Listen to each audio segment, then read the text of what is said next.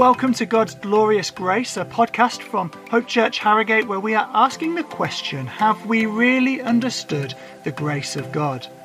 We're taking a deep dive into Ephesians chapter 1, considering a phrase of that chapter in each episode, and asking first what it teaches us about God, and second, how that affects our lives, hopefully with a good dose of warmth and fun along the way.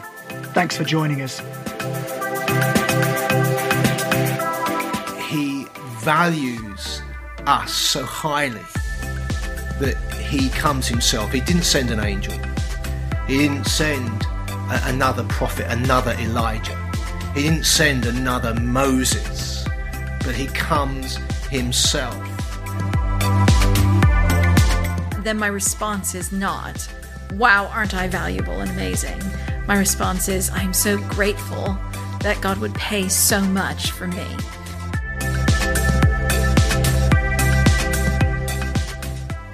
Hello and welcome back together once again with my friends Mark and Rachel. Hello. Hello. Hi there. Hi guys. We are into verse 7 of Ephesians chapter 1. We're looking today at redemption through his blood. And it's such an important moment in the chapter because up until this point, we have just been looking at the incredible nature of God's glorious grace. But today we're going to realize why that grace was required.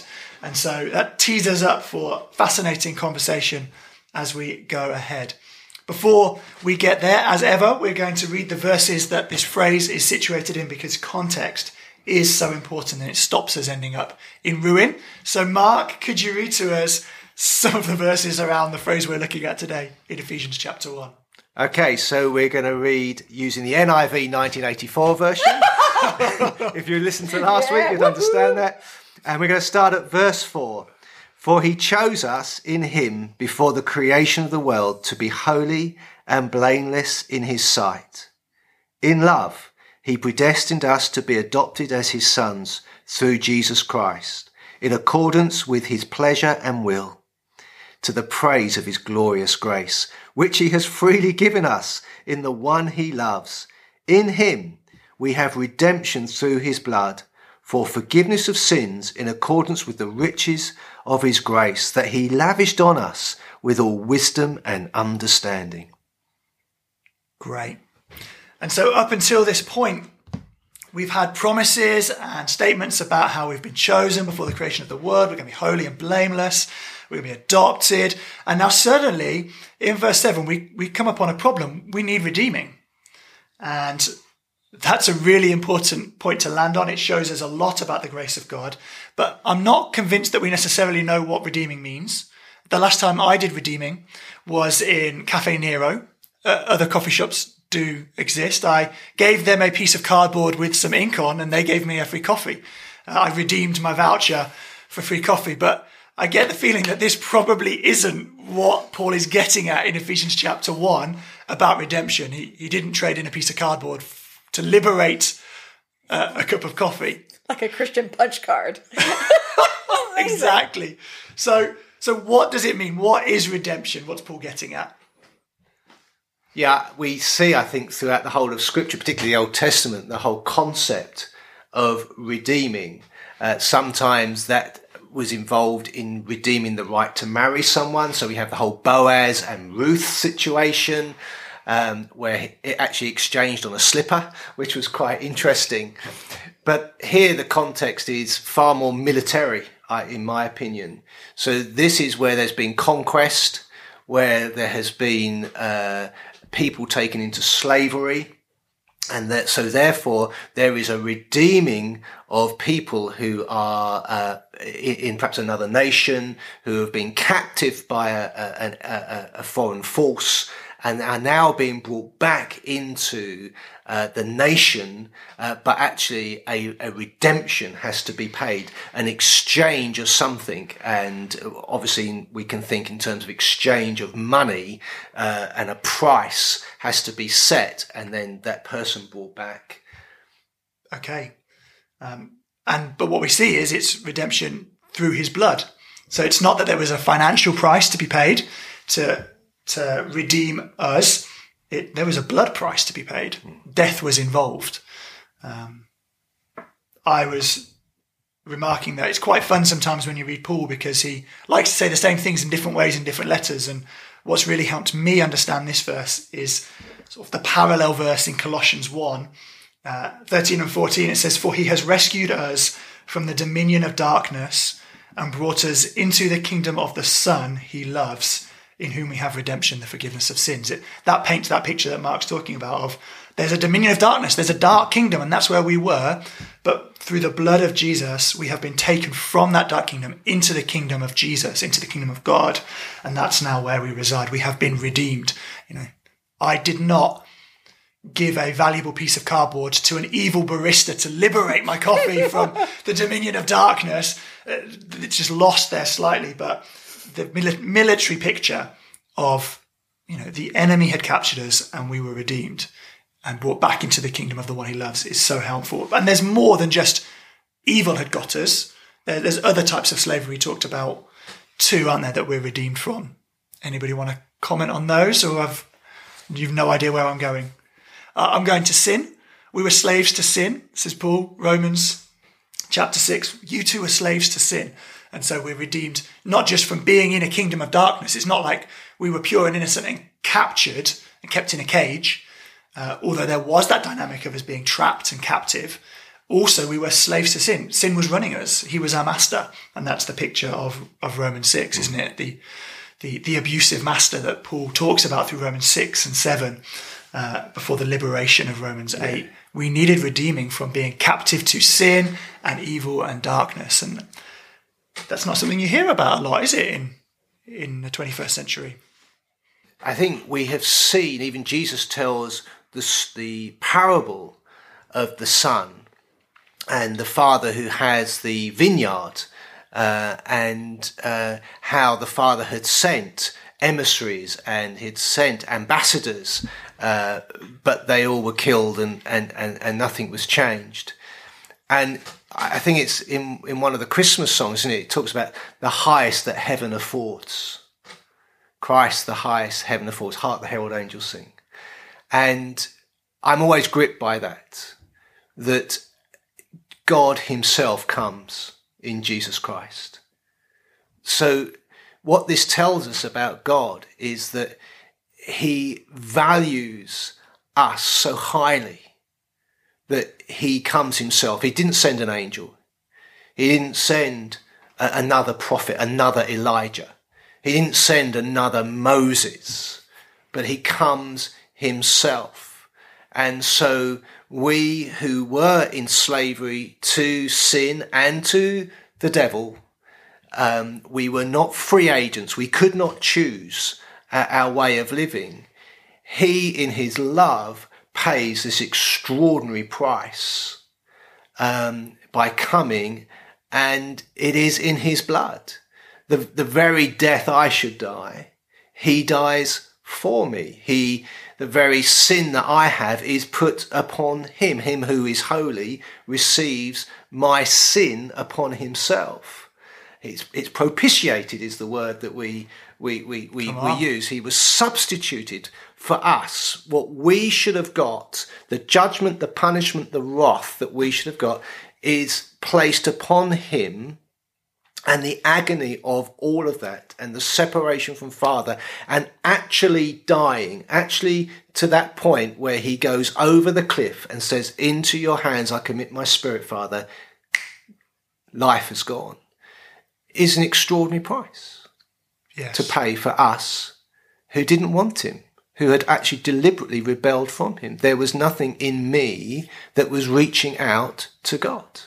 And yet he did that. Yes. And when we're talking about, you know, we're, we're focusing on sort of what we see about God's character in this. What does this tell us about God? And I find it really interesting how easily we can ascribe to him that he's resentful about it. Like he didn't come and be like, "Oh man, you guys made such a mess. Now I'm gonna have to come and clean." Ugh. You know, sometimes you know if you have a, a child who who break something, you're like, "Man, now I'm gonna I'll pay the cost, but I am not happy about paying the cost for this thing, and you're gonna have to pay it back another way." And this sense of of a parental resentment of the mess that you've made that he has to come clean is not the, the heart of God. There's a, a generousness and a willingness to come and pay what is required to redeem because of what is redeemed is so valuable to him. And I think I I am constantly brought up in am I am I making am I viewing God in a way that it's like I kicked him in the shins and now he has to do it because of what Jesus did? Or am I really truly seeing the, the heart of God who runs toward me to redeem yes. me? Yes. And the answer is yes. Isn't that mm. wonderful? Yeah. Unabashed running towards us. Mm. It's a price he was willing and ready to pay. Uh, not that he felt pulled from him Yes. because he had to. You know. And we must never see Gethsemane in the light of the struggle being, are these worth it? Because you can. But the struggle was real. That was not some kind of uh, act, some kind of display. But when Jesus says, you know, I am sorrowful unto death, that is a frightening statement. But it was the enormity in his humanity of facing what he was about to face in so many uh, levels that I don't think we can really unpack it or even understand the multiple levels that Jesus went through and experienced, not just on the human level, which was painful enough, but on the emotional and spiritual level of all that that, that, that entailed because of us. And of course, the only thing I contribute to this is my willfulness to get myself enslaved under sin. That's what I contribute, and this is pure grace. This is this is the, the, you know I think we said in an earlier session. You know when we when we look at grace, it, it, it is the outworking of of perfect love. Mm. You know, and this is pro- and the cross is the greatest expression of that perfect love of perfect grace. Mm. Yeah. Gethsemane is fascinating, isn't it? Because it's a great picture of how little the disciples actually contribute. I mean, Jesus would be totally forgiven for going, "I- I'm about to go through all of this and you can't even stay away and pray with me for an hour. like, you've Very been falling good. in, you don't just do it once, you do it twice. Like, what am I doing here? Yes. And that it's this great picture of the futility of our situations. And we could do nothing if it wasn't for Him. Yeah, Like, God absolutely. looks at our situation, He goes, no, they can't do anything. Uh, and it isn't. So we were having an interesting little ding dong before this, this um, before we started recording of about the value, because God says we are incredibly valuable, and we live in a world. I was quoting L'Oreal, "You're worth it." You know, I, I used in a previous life did a lot of youth work, and you talk about how we're unique and special, and there's this which we're using the word this sort of self-esteem movement that says, no, you're so valuable. And that isn't the message here. The message here is God has chosen to pay an incredibly high price that you weren't deserving of. And that, that's really important, isn't it? It's not Jesus has sat there and he's gone, right, it's going to cost me all of this. And I'm going to look at them and I'm going to go, oh, yeah, that, that's what they're worth. Yeah. That, that isn't the calculation he's making. He goes, this is what I'm going to pay. And he looks at them and they're not worth anywhere near that. But because of his pleasure and will, uh, because of his freely given glorious grace, he chooses to pay it over and above what we could possibly be worth on our own. Yes. Um, Mark used the word ascribing a value to us. It's a subjective value, not an objective value. Is that representing the conversation? we had, Absolutely. Yes. Yes.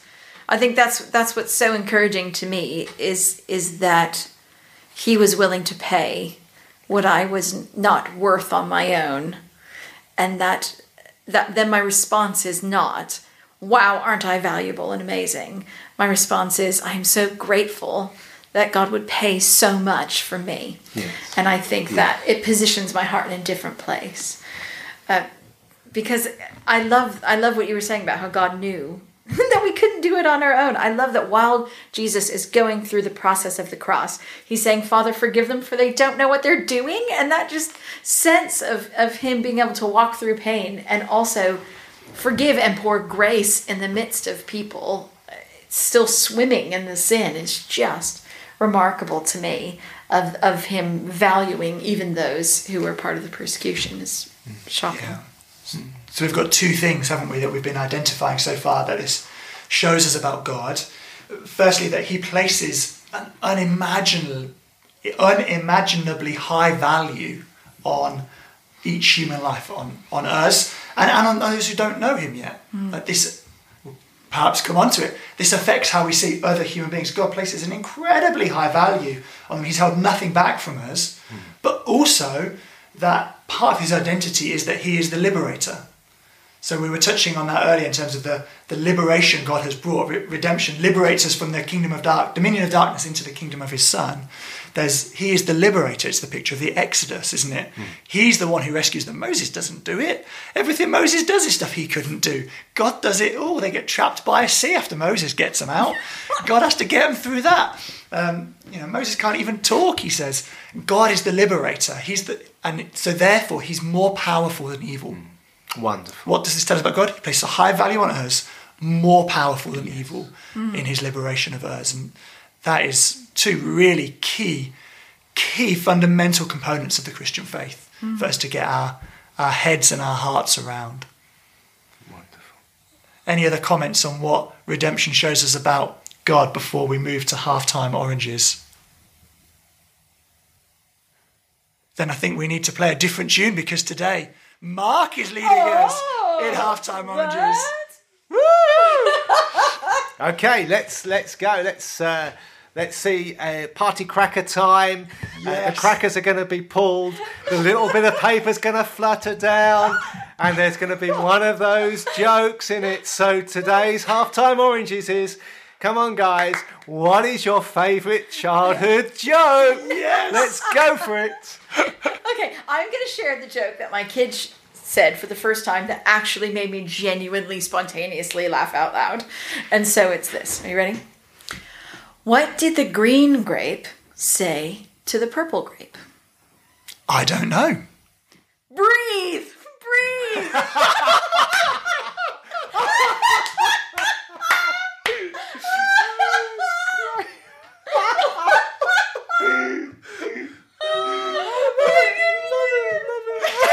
That is high quality. Thank you. That is Thank high you. quality. I was so impressed. Okay, so for Mr. Adam Price, Mr. Competitive, how are we going to go? Just- just limbering Lubing up, just limbering up. Uh, this, it's a it's a knock knock joke, so I, I Okay. need, need some assistance. I'm ready. Okay. I'm ready. Uh, who's who's who's joining? Rachel. I will join. I will join.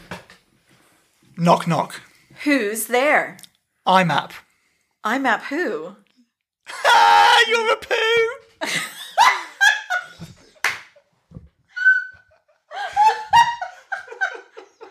That's a really kids joke. That really is. Scores high on children's values. It's my kid's favourite.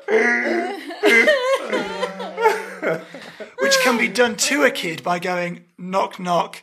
Who's there? Your app. Oh, I, oh, I see. Hence They your try and do it back. Right, you can turn it round.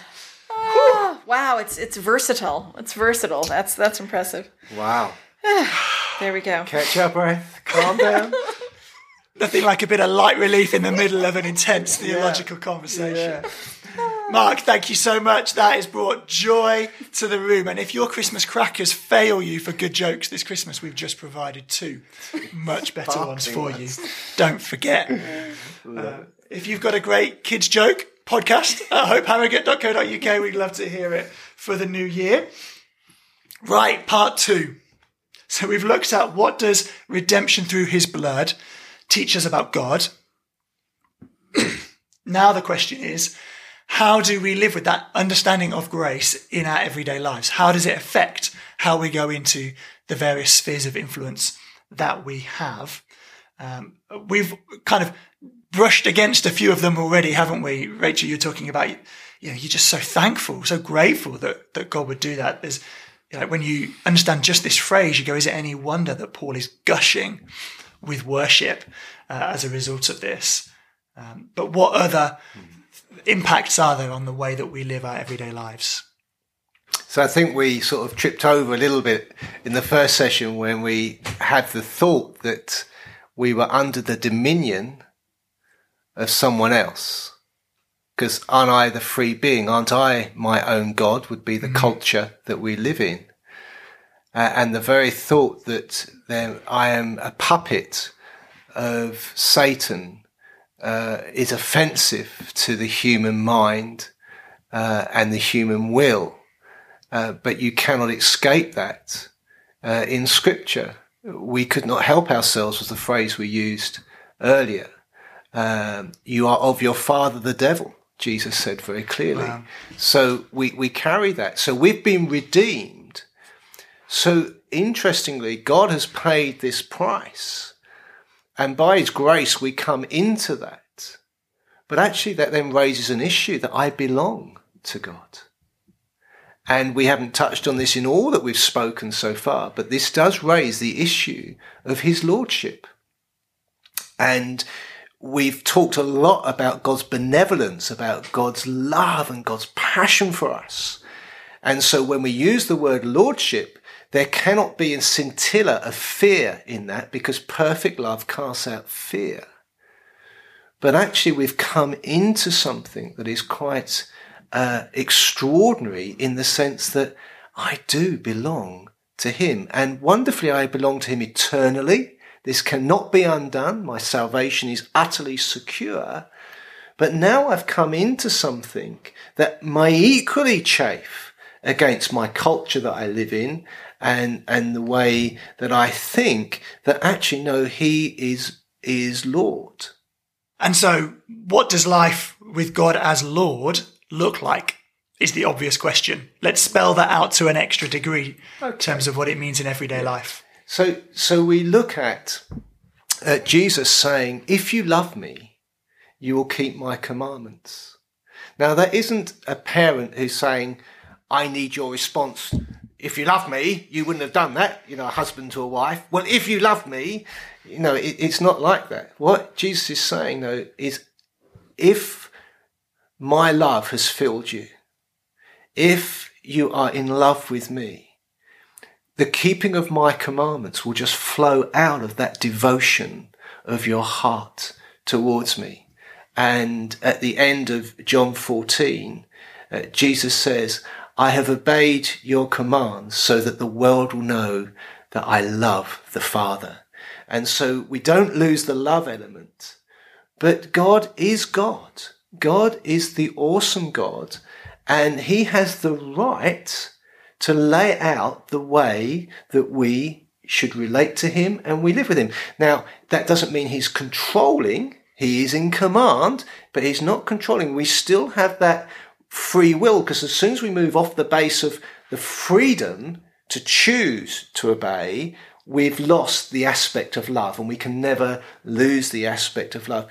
But it does mean that I recognize, God, that I'm going to line up with what you say both about me, about the us, and about how I am to live. So it has a direct impact. If you love me, you will obey my commands. Mm. Oh yes, okay. It's that dynamic. So that's that's that. So it becomes very much the the pole star for my life, is what he says. Mm. Yeah, I think it's so interesting about this lordship thing. Is that is it is it a is it a, a, demanding God who says, "Well, haha, I've now you're you're just a slave to me now." That sort of sense of you were a slave to to evil, and now I've purchased you to be my slave. Wah! And that that sense of a completely different kingdom that we enter into, a kingdom of of freedom and love, and a culture that we want to vibrate with. And I think this whole sense of being one with the Father and everything we talked about through adoption there is a family culture that we love to embrace as a family. You know, there's Christmas this year my kid has lived in my Christmas world. And this year he has taken Christmas and just turned it like he came down and he was wearing like two hats, a jumper. Like Come on. he has been like, if you were trying to eat at our table without a Christmas hat, without Christmas music playing and hot chocolate, then what are we even doing in life anymore? and so he has he has taken it and he has so embraced our family culture that he has now he is now vibrating with the culture that we've been surrounding him with. And I think that's the process of of living in a kingdom, living living in, you know, Lord God's kingdom is that we we are so transformed by him that we then exude the values the obedience the, the following that it it is a part of becoming and belonging out of which we act not out of the the orders of of the king. Because i think when the orders of the king when we know him so well the orders of the king are just an expression of his heart. And I want to be a part of that. And I want to be a part of everything that he says. And therefore, obedience is a joy and not a task. Mm-hmm. And this is where context again is really helpful. You know, we're, we're rooting the phrase every time in, in the section of Ephesians 1, but Ephesians 1 is part of a longer letter. And Paul, he explains what's gone on through the first few chapters, and then he gets incredibly practical in chapters 4, 5, and 6 through Ephesians. And you might want to uh, read them for yourself because we can't read them all the way through now. But you know, he covers things like unity and maturity and getting rid of the old and bringing in the new. He, you know, Ephesians finishes with actually you need to be positioned to fight because we're still in this. There's still a war going on that you're still in the midst of. Um, and I guess you could summarize, you could pick various verses to summarize, but what, what we're talking about here in terms of what does living under the lordship of God look like is perhaps summarized best in Ephesians 5 1 and 2.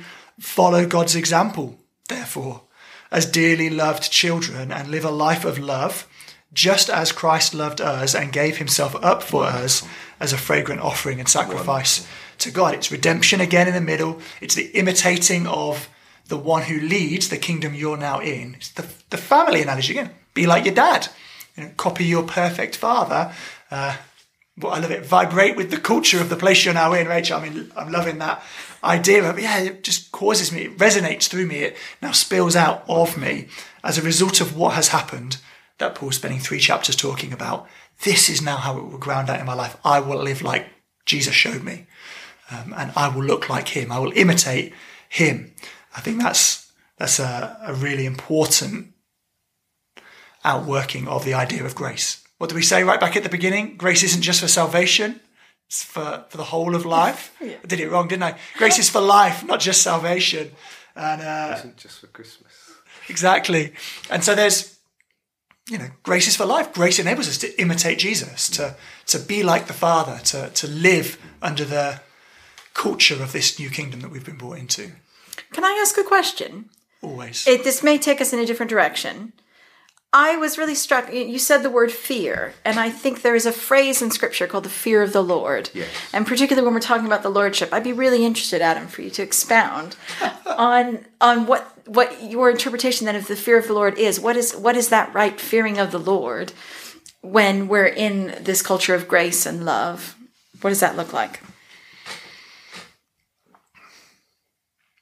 I think I would look more at reverence than fear. So I think there's, a problem with the word fear, isn't there? Which is it's the cartoon picture of someone leaping in the air, eyes bulging out, and then running away. Like that's that's the picture of, of fear. We, ah, uh, or, or someone cowering in the corner. But those aren't the only types of, of fear. And I think you know in in our part of the church world we have rejected many of the reverential practices, perhaps of our, our fathers and mothers, uh, many of which because they just become dead ritual.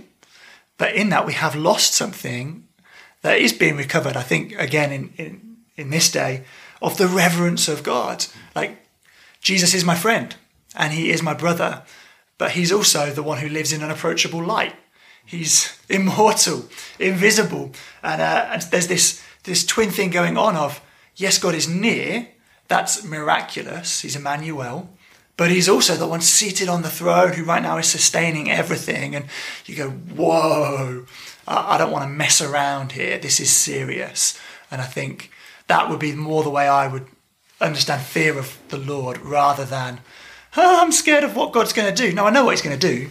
And just wow, I'm in awe of Him. And uh, this this matters. This is serious not to be taken lightly. That would be, I guess, how I would understand the fear of God as I was reading scripture. I, love the example of John, the, the John who loves Jesus, the John who is so close to Jesus that he lays on his breast at dinner. That's close. I don't think, apart from my father, I have ever laid on another man's chest, um, but that is utterly close and intimate. And yet, in the revelation of God that he has at the beginning of Revelation, he falls down as one who's dead. And, and I love that because I think it is, it's not that these are intention, but they are the same thing. The, the, the, the, the intimacy with Jesus is the same as that which makes me fall down as one who is dead. And, and I think both. It's, it's not one or, it, it, it is both. He is God, the uncreated one. And uh, so that's where I think the reverential thing is excellent. Well done. Yeah, I think that's, that's right. and and that works out often in worship, doesn't it? So uh, I love a good jump around in worship as much as the next person. That's right, and it, you know David danced with all his might before the Lord, but then you know they dedicate the temple and the presence of God falls, and everyone's on their face. They can't do a thing, and there are moments in worship where that you know that utter almost paralysis of reverence comes upon us. We pray on a Tuesday morning. We recorded on a Wednesday. Yesterday we were worshiping in our Tuesday morning prayer. I'm about 40 minutes in. I just threw the agenda out the window. I'm like, God's here, Yes. and and I don't want to bring my agenda to bear because he, He's here. And God's always with us, absolutely. You know, we're temples of the Spirit. There just sometimes you're like, man, He's here, and I just want to stay in awe. And it, that's, I think, the much more helpful picture of the fear of the Lord than trembling as you walk up a mountain because you don't know what God will do.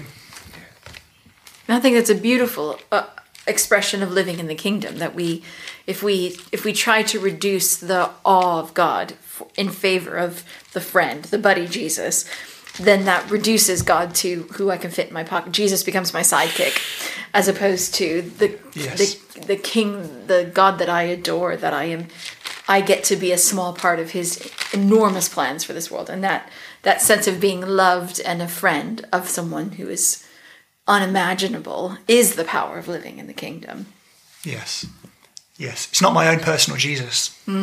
I think this wrestles us back from that individualistic view again, doesn't it? Like, um, so helpful. So we've we've covered some ground there in terms of the fear of God, in terms of worship, as always, in terms of living under the lordship of God and, and imitating Him. I think, unless anyone else has got any points they're dying to make before we conclude the second half, it'd be good to pray. Uh, I think it's Rachel's turn to pray for us as we come into land Have you today. prayed? I, I don't pray ever. I want you to pray at the end because. I don't feel like you've prayed at the end of one. Well, you see and I love your prayers. You see, the thing is, what I have to do is attempt to summarize Fine. crazy conversation, and that's why I throw it back out to you guys. Fine. Because my brain fried, and I need a moment to be blessed as Fine. you pray. I'll pray for. I'll you. pray in a future episode for you, Rachel. Okay.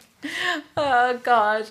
oh, I just I love you so much, God. Hmm. I I love that I can feel so small and aware of my fragility in the face of your lordship and yet also feel totally valued, accepted and close.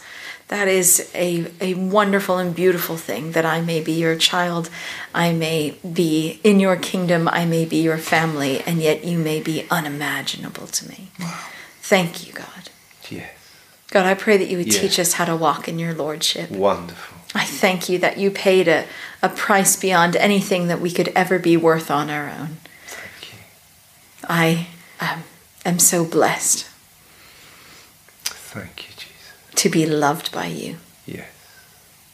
Thank you, God, for walking all the way down, for coming yourself, for claiming us out of where we were and accepting us into your wonderful love. Teach us how to walk and flourish and serve and be alongside you as we um, minister and live in your kingdom. In Jesus' name, amen. Thank you, Jesus. Amen. Wonderful.